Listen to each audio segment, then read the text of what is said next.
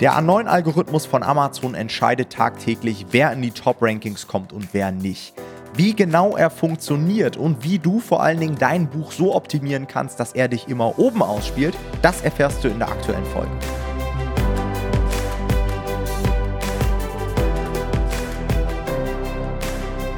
Herzlich willkommen zu einer neuen Podcast-Folge und heute wird es mal extrem spannend, denn heute thematisieren wir einmal den A neun-Algorithmus von Amazon und wollen euch in dieser Folge erklären, wie ihr mit euren Buchprojekten die Top-Rankings für die einzelnen Suchbegriffe erreicht, um so maximale Sichtbarkeit zu bekommen und viel zu verkaufen. Auf Amazon ist es elementar, den Algorithmus zu verstehen und letztendlich seine komplette Buchvermarktung darauf auszurichten. Ja, nur wer das macht, wird langfristig Erfolg haben. Leute, die aus dem Bauch heraus veröffentlichen und einfach nur gewisse Annahmen treffen, die werden wahrscheinlich irgendwann hinten runterfallen und nicht mehr die Top-Rankings erreichen. Wir bei Nomad Publishing haben uns genau auf diesen Bereich spezialisiert. Wir versuchen wirklich, jede Entscheidung, die wir treffen, auf Basis von Daten zu machen, gewisse Dinge zu testen und so weiter, um das Ganze immer weiterzuentwickeln.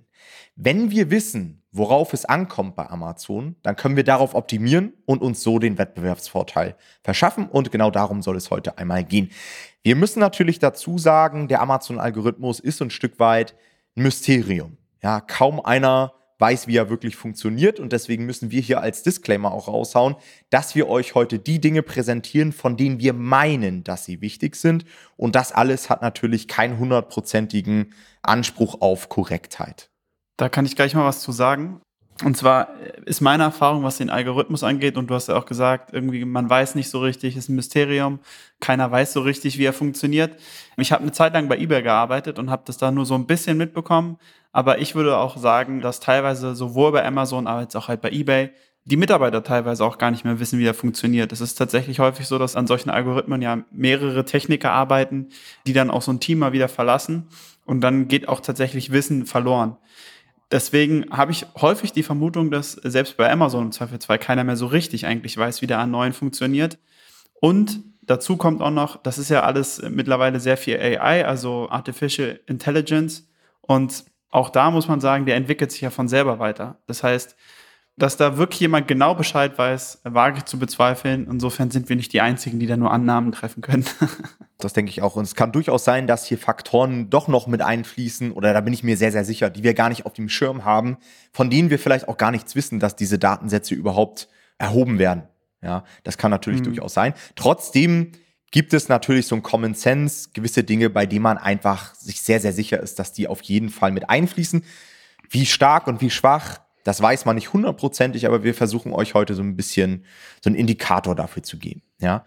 Und ich würde sagen, Jonathan, wir starten einfach direkt mal rein mit den paar ersten Faktoren. Wo startet man am besten? Also was sind so die ersten Dinge, die der Algorithmus abcheckt, um dann zu wissen, welche Buchprojekte er oben ranken soll? Naja, ich würde sagen, das Offensichtlichste und das, was sicherlich auch jeder schon mal am Anfang erstmal im Kopf hat, sind Keywords. Ja? Und die wichtigsten Keywords bei unseren K D P-Listings finden wir natürlich im Titel und im Backend. Ja, also da gehören so eure wichtigsten Keywords rein, weil das sind die Keywords, wo wir zu hundert Prozent wissen, die werden auch indexiert von Amazon. Es gibt ja immer so ein bisschen Gerüchte, was Amazon tatsächlich alles indexiert von den Keywords und Wörtern, die ihr angebt. Aber im Titel und Backend wissen wir sicher, dass es indexiert wird. Zum Beispiel bei der Buchbeschreibung hört man ja mal wieder so, mal wieder so. Ja. Wir können euch sagen, wir sind eigentlich davon überzeugt, dass es nicht indexiert wird, was ihr in der Buchbeschreibung habt, also nicht bei Amazon. Wir haben es auch extra vor der Folge nochmal getestet, um da auch nochmal sicher zu gehen. Und auch dieser Test ist wieder negativ gelaufen. Falls ihr das einfach mal selber testen wollt, könnt ihr einfach einen Text, Baustein oder ein einzelnes Keyword aus eurer Buchbeschreibung nehmen und das in der Suchleiste eingeben bei Amazon zusammen mit eurer A S I N bzw. eurer I S B N. Und dann müsste euer Buch dafür ausgespielt werden, wenn es indexiert ist. Aber genau, so ist es halt in dem Fall nicht. Mit normalen Keywords, die ihr ins Backend reinschreibt, habt ihr das auf jeden Fall. Da werdet ihr sehen, dafür seid ihr dann indexiert. In jeglicher Kombination, wie wir auch schon in vorherigen Folgen angesprochen haben.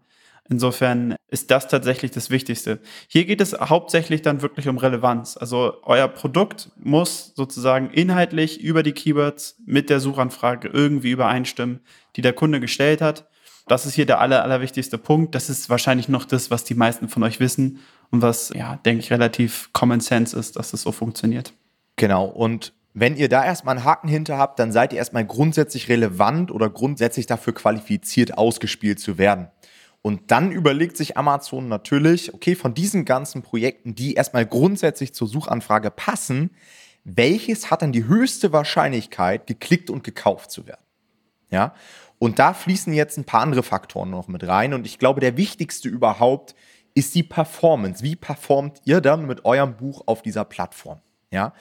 Amazon schaut sich da im Wesentlichen, würde ich sagen, drei Dinge an. Einmal, Punkt eins, wie gut wird euer Buch tatsächlich geklickt?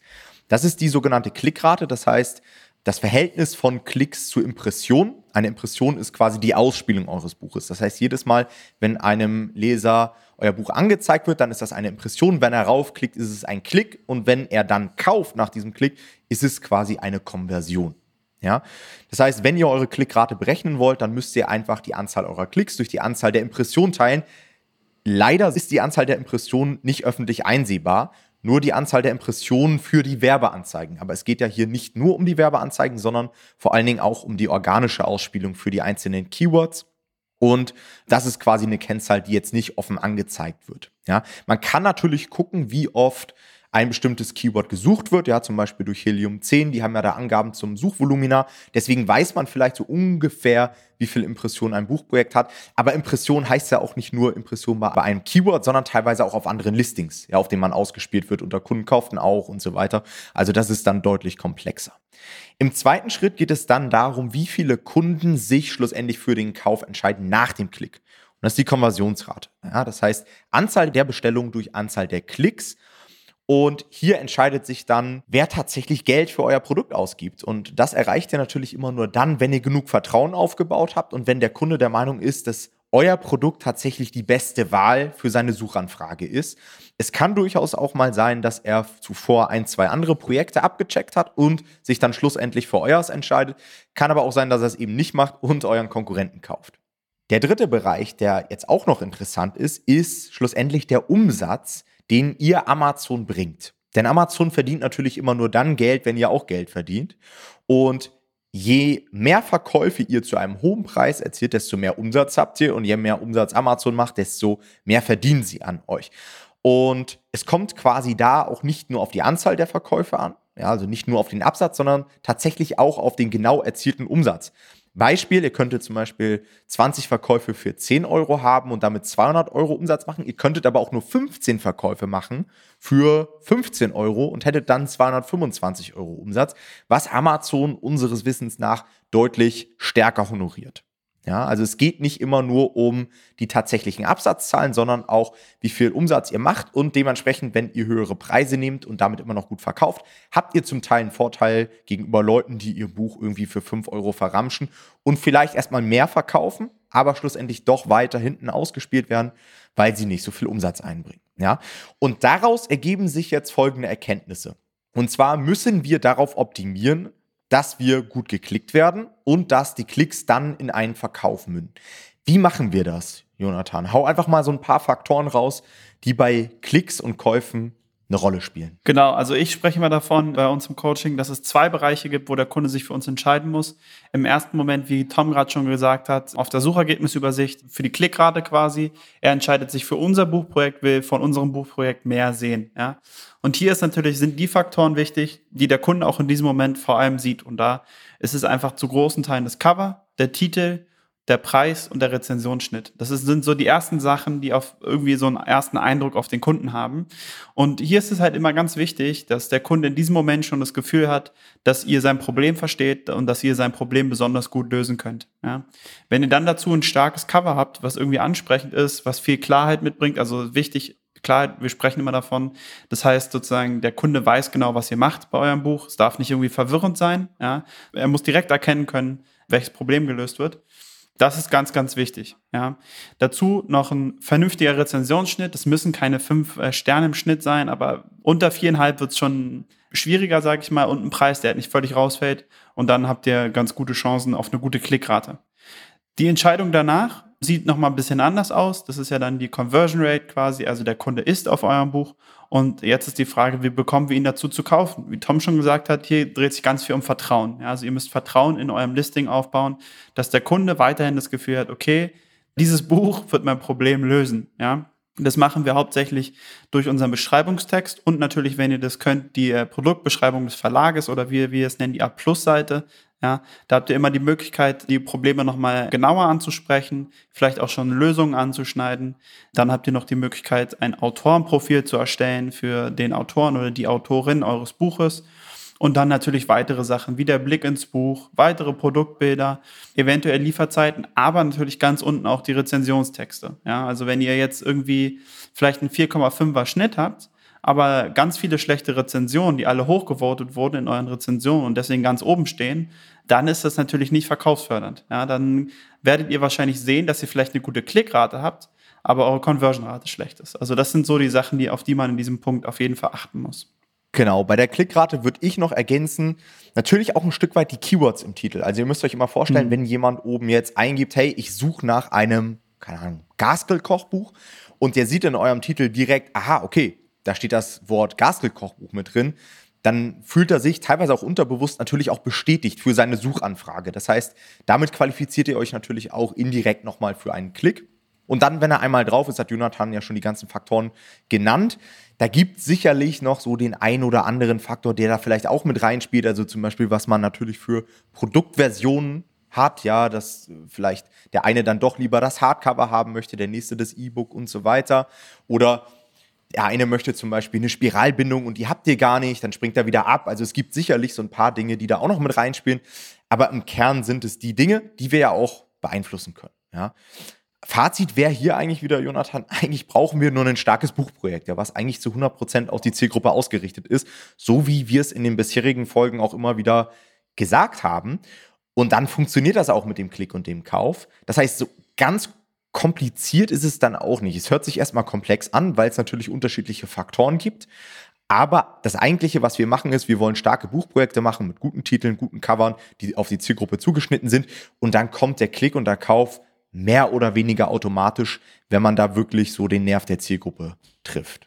Ich habe das Gefühl, die meisten Leute haben hier eher das Problem, dass sie zwar vielleicht schon kundenorientiert arbeiten und ähm, dann ein gutes Buch machen, aber sie wirklich nicht das Gefühl dafür, wie man das nach außen kommuniziert. Also das ist eher das Problem, glaube ich, dass viele Leute Probleme damit haben, ihren U S P und den Vorteil ihres Buches nach außen hin zu kommunizieren, sodass es dem Kunden auch sehr schnell klar wird. Und das ist häufig das Problem. Also viele Leute arbeiten schon zielgruppenorientiert, aber dann in der Vermarktung haben sie ihre Schwächen, dass sie es nicht kommunizieren können. Ja, und dass sie sich zum Teil auch nicht abheben. Genau. Also man sieht ja auch immer wieder so die gleichen Marketingbotschaften, die natürlich auch zur Zielgruppe passen, gar keine Frage. Aber am Ende des Tages müsst ihr euch immer fragen, was mache ich denn tatsächlich besser als die Konkurrenz? Ja? Ja. Also einfach gleich gut zu sein, da werdet ihr dann halt die Kunden nicht zum Klick oder zur Konversion überreden. Ja? Ja. Kann vielleicht mal funktionieren, aber um wirklich die besten Klick- und Konversionsraten zu haben, müsst ihr halt irgendwie die Konkurrenz dominieren. Ja. Ein weiterer Bereich, über den auch viel diskutiert wird, sind dann natürlich auch die Kundenbewertungen. Da haben wir natürlich, wie wir eben schon beschrieben haben, bei den Klick- und Konversionsraten schon einen indirekten Einfluss. Denn klar, die Kunden gucken sich auch an, wie wird etwas bewertet, wie viele Rezensionen gibt es, Social Proof und so weiter. Aber es wird auch häufig darüber diskutiert, ob Rezensionen auch einen direkten Einfluss haben. Ja, sehr viele Leute, auch gerade aus dem Bereich Amazon F B A, ich habe das jetzt hier vorher auch nochmal ein Stück weit recherchiert, sagen, dass es diesen direkten Einfluss eben nicht gibt. Ich muss euch ganz ehrlich sagen, ich bezweifle solche Aussagen, denn ich bin mir sicher, alle Daten, die Amazon irgendwie erhebt, ja, ist eine Bewertung verifiziert oder nicht. Woraus ist diese Bewertung entstanden? Ja, vielleicht aus einer Free Promo oder aus externem Traffic oder nicht. Wie aktuell sind Bewertungen und so weiter. Ich bin mir ziemlich sicher, dass sowas auch mit einfließt. Wie stark, das weiß man natürlich nicht. Und natürlich beißt es sich ein Stück weit vielleicht auch mit diesem Einfluss, welches sie ohnehin schon auf Klick- und Konversionsrate haben. Also irgendwie muss der Algorithmus natürlich auch verhindern, dass irgendwie gewisse Faktoren nicht zweimal irgendwie mit einberechnet werden, sondern jeweils nur einmal und dann zu einem gewissen Prozentsatz. Also das ist dann ziemlich komplex und da kommen wir, glaube ich, in irgendeinem Bereich, wo man dann nicht mehr klar sagen kann, ob es tatsächlich einen Einfluss hat oder nicht. Aber ich glaube, grundsätzlich kann man sagen, möglichst viele Bewertungen, möglichst gute Bewertungen und das alles verifiziert über tatsächliche Verkäufe. Nichts, was irgendwie manipuliert ist, denn auch das wird sicherlich vom Algorithmus erkannt und höchstwahrscheinlich dann auch ein Stück weit abgeschwächt. Ja, im Einfluss. Ich würde mich dem auch anschließen. Ich glaube auch, dass es eingeht, weil ich, wie du schon gesagt hast, ich kann mir nicht vorstellen, dass Amazon Daten erhebt, die sie dann am Ende nicht verwenden. Das passt einfach nicht. Und ich glaube auch, dass wir und auch alle anderen uns den Algorithmus dann am Ende doch immer zu einfach vorstellen, so als ob man den einfach verstehen könnte. Ich glaube, dass es so extrem komplex ist und alle Daten da irgendwie drin mit verwurstet werden, sodass ich kann es mir nicht vorstellen, dass sie es nicht verwenden. Aber am Ende des Tages macht es nicht so einen großen Unterschied für uns, ja, weil ja. die Handlungsempfehlung ist ja so und so die gleiche, wie du schon gesagt hast. Wir sollten so und so immer probieren, Rezensionen auf unser Listing zu bekommen, die ähm, gut sind, die verifiziert sind, die am besten wirklich aus der Zielgruppe von echten Lesern kommen. Das bleibt so und so erhalten. Es hat so und so einen Ranking-Einfluss, wenn nicht direkt über ähm, die Rezension, dann indirekt. Insofern ähm, ist es dann eigentlich fast auch hinfällig. Ja, ja, absolut. Okay, nächster Bereich, externer Traffic. Habt ihr sicherlich auch schon mal gehört, Amazon honoriert es natürlich, wenn Kunden über andere Webseiten auf Amazon kommen und euer Buch kaufen. Warum? Naja, weil Amazon weiß, hey, ihr bringt Leute auf die Plattform und es besteht die Wahrscheinlichkeit, nicht nur, dass sie dieses Produkt kaufen, sondern dass sie vielleicht auch Neukunde bei Amazon werden. Ich glaube, mittlerweile gibt es schon sehr, sehr viele Kunden auf Amazon. Also ich glaube, dieser Effekt ist gar nicht mehr so groß. Aber häufig ist es ja auch so, wenn man erstmal ein Produkt im Warenkorb hat, dass man sich dann auch überlegt, ja, hole ich mir jetzt vielleicht noch eins. Es gibt ja auch manchmal so Bestellgrenzen, ab denen dann die Versandkosten frei werden und so weiter. Das heißt, es hat schon einen Einfluss und es ist auch nachweisbar, dass Amazon sowas honoriert. Was gibt es für Arten von externem Traffic? Dazu werden wir nochmal eine extra Folge machen, aber ihr kennt die üblichen Verdächtigen ja, natürlich externe äh, bezahlte Werbeanzeigen, Facebook, Pinterest, Instagram, LinkedIn, Google und so weiter. Man könnte E-Mail-Marketing machen, zum Beispiel über Newsletter. Man könnte ins Influencer-Marketing mit einsteigen und einfach dafür sorgen, dass man für passende Influencer Shoutouts bekommt. Verlinkungen auf diversen Webseiten, das können Blogs sein, das können YouTube-Videos sein und so weiter. Also externen Traffic gibt es viele Möglichkeiten, ein riesengroßer Bereich.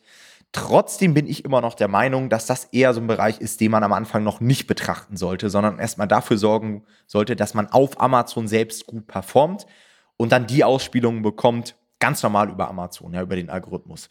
Alles andere ist nachher Bonus und sicherlich ist es cool, wenn ihr einen Produktlaunch habt und die ersten fünfzig oder hundert Sales da über den Influencer reinkommen. Und das wird euch sicherlich auch pushen, aber brauchen tut ihr es nicht, ja, um Erfolg zu haben. Genau, ich würde auch immer sagen, das sollte man nur machen, wenn es so low-hanging fruit ist. Also wenn ihr jetzt in eurem Freundeskreis irgendeinen Influencer in dem Bereich habt oder irgendwie sowas, dann klar, dann solltet ihr die Chance nutzen. Aber da jetzt Zeit reinzustecken ähm, am Anfang, hätte ich auch nicht für nötig. Dann habe ich hier einen letzten Punkt noch auf meiner Liste, den habe ich Sonstiges genannt. Das sind alles so Dinge, die wir euch einfach mal nennen wollen, bei denen wir denken, dass sie auch einen Einfluss haben. Und ich fange einfach mal an, Jonathan, und zwar mit diesem klassischen Schubladendenken von Amazon. Bei Amazon ist es so, sie erstellen intern sogenannte Käuferprofile. Das heißt, sie schauen sich an auf Basis deiner Kaufhistorie, auf Basis deines Aufenthaltsorts, deines Shopping-Behaviors, also wann kaufst du was ein, wie klickst du und so weiter, erstellen sie ein Profil von dir und packen dich dann in eine Schublade quasi mit Leuten, die ein ähnliches Kaufprofil haben. Und für diese Schubladen, für diese Käuferprofile errechnen sie jeweils Kaufwahrscheinlichkeiten für bestimmte Produkte. Das heißt, es kann durchaus sein, dass wenn Jonathan ein gewisses Keyword eingibt, dass er eine andere Suchergebnisreihenfolge hat als ich, ja, weil er einfach andere Produkte kauft. Vielleicht hat er ein anderes Verhalten auf der Plattform oder Shop zu unterschiedlichen Zeiten. Und da kann es durchaus sein, dass ihr dann unterschiedliche Suchergebnisse seht. Habt ihr wahrscheinlich auch schon mal mitbekommen. Ich kenne das vor allem davon, dass wenn ihr ein Buch schon häufiger angeklickt habt, dann bin ich mir sicher, oder ich habe das auch schon erlebt, dass euch dann anders angezeigt wird als anderen Leuten. Ich merke das immer bei meinen eigenen Buchprojekten, die ich mir regelmäßig mal anschaue, sozusagen, also entweder direkt draufklicke oder halt mein Hauptkeyword eingebe und darüber raufgehe, dass ich da irgendwann ein anderes Ranking sehe, als ähm, wenn andere Leute sich das mit ihrem Amazon-Account anschauen. Also da gibt es sozusagen auch dann Abgrenzungen. Ich kann euch nicht sagen, ob man, ob man besser rankt dadurch in seinem eigenen Suchrhythmus oder schlechter. Ich glaube, auch das ist wieder abhängig von verschiedenen Faktoren, aber da wird auf jeden Fall, ähm, das beeinflusst es auf jeden Fall. Und darauf basierend gibt es dann natürlich auch so Punkte wie Lieferzeiten, ja. Also wenn sie dann sehen, hey, du äh, greifst gerade vielleicht von Mallorca darauf zu und es dauert ewig bei dem einen Buchprojekt von dem Verlag, bis der das ausliefert, dann kann es natürlich durchaus sein, dass Amazon Self-Publishing-Projekte zum Beispiel höher rankt, die schneller versendet werden und so weiter. Kann ich mir zumindest vorstellen. Stimmt. Ja. Dann ein Faktor, den ich auch noch mit ins Spiel bringen möchte, und das ist jetzt wirklich so eine kleine Annahme von mir, da weiß ich wirklich nicht, ob das tatsächlich so ist, aber ich kann es mir wieder gut vorstellen, und das ist die Gesamtperformance eures K D P-Accounts. Also ich glaube, es wird so sein, dass wenn Amazon sieht, hey, ihr seid schon lange dabei, ihr habt schon sehr viel Umsatz gemacht, ihr habt viele gute Projekte, ihr habt Amazon viel Geld eingebracht, ihr habt euch gut verhalten, ja, ihr habt jetzt nicht irgendwie Verwarnung bekommen und so weiter, dass sie euch dann ein Stück weit mehr vertrauen, dass ihr auch in Zukunft relevantere Projekte auf der Plattform anbieten werdet und euch deswegen auch besser ausspielt. Das sehen wir auch zum Beispiel, wenn wir auf anderen Plattformen gucken und unterwegs sind, die ja auch Algorithmen haben, zum Beispiel Facebook. Bei Facebook geht es auch sehr, sehr viel darum, irgendwie mit einem Profil, was man dort hat, mit einem Business Manager-Account Trust aufzubauen, das zu verifizieren, hohe Summen mit dem Facebook-Account auszugeben, damit Facebook dann sieht, hey, der macht keinen Mist auf der Plattform, dem können wir vertrauen. Und ich vermute mal, dass es bei Amazon K D P ähnlich sein wird. Kann schon sein, fällt mir schwer, das zu glauben. Ich hätte so ein Gefühl, dass es so unfair wäre, wenn es so wäre, weil du dann natürlich als etablierter Selfpublisher in dem Fall einen starken, also kommt natürlich darauf an, wie stark der Effekt ist, aber einen Vorteil hättest. Aber ausschließen würde ich es auf jeden Fall auch nicht. Ja. Ich glaube tatsächlich, dass der Effekt nicht sehr stark ist. Weil wir sehen ja auch immer wieder, auch gerade bei uns im Coaching, dass Anfänger reinkommen, ihr erstes Buchprojekt hochladen auf der Plattform und auch direkt Gas geben und gute Sales haben und so weiter. Also da haben wir, also ehrlich gesagt, in der Praxis habe ich da keinen Unterschied gesehen, aber ich könnte mir vorstellen, dass das tatsächlich irgendwo eine Rolle spielt. Ja. Oder es kann natürlich auch sein, dass sie einfach sagen, hey, wir prüfen bei den alten Hasen nicht mehr so krass. Ja, dass vielleicht die Überprüfung der Inhalte auf Plagiat und so weiter irgendwann ein bisschen schneller geht und dass sie bei neuen Accounts ein bisschen genauer hinschauen. Könnte ja auch sein, dass es da eher eine Rolle spielt und nicht beim Algorithmus. Das kann ich mir auch gut vorstellen, ja. Okay, ein letzter Punkt, den ich auch noch habe, ist die Retourequote. Also wie viele Buchprojekte von euch werden zurückgeschickt? Da bin ich mir relativ sicher, dass das eine Rolle spielt, denn daran wird Amazon ja dann auch sehen, ob ihr da Trash veröffentlicht habt oder ob das tatsächlich gut ankommt bei der Zielgruppe. Ja, das könnt ihr übrigens auch über die Berichte in eurem K D P-Account im Dashboard abrufen. Ja, da könnt ihr euch so Excel-Tabellen runterladen und da seht ihr dann genau, wie viele Produkte zurückgeschickt wurden und so weiter. Das kennen wir sogar von Amazon F B A. Also bei F B A ist es so, dass wenn du eine gewisse Retourenquote erreicht hast, wird dein Listing sogar offline genommen. Also das kostet dir einfach Geld, ne? Weil sie auch die Rücksendekosten übernehmen. Ist es für sie einfach ein Geldfaktor. Das heißt, ich glaube, wenn das häufig vorkommt, dann werden sie das auf jeden Fall machen. Ja, würde ich auf jeden Fall zustimmen wollen. Okay, das wär's dann eigentlich auch schon. Also ich glaube, das sind so die wichtigsten Dinge, die ihr beim Algorithmus beachten müsst. Wenn ihr lernen wollt, wie ihr genau auf Basis dieses Algorithmus eure Buchprojekte ausrichtet, um wirklich auch prognostizierbaren Erfolg zu haben, dann meldet euch gerne bei uns, denn wir bieten an, euch beim Aufbau eures K D P-Business zu unterstützen. Wir sind da extrem strukturiert, datenbasiert, um wirklich nichts dem Zufall zu überlassen. Dazu bucht euch ganz einfach eine kostenlose Beratungssession unter www.nomad-publishing.de slash Termin und dann hören wir uns im Gespräch. Vielen Dank fürs Zuhören, macht's gut, ciao, ciao.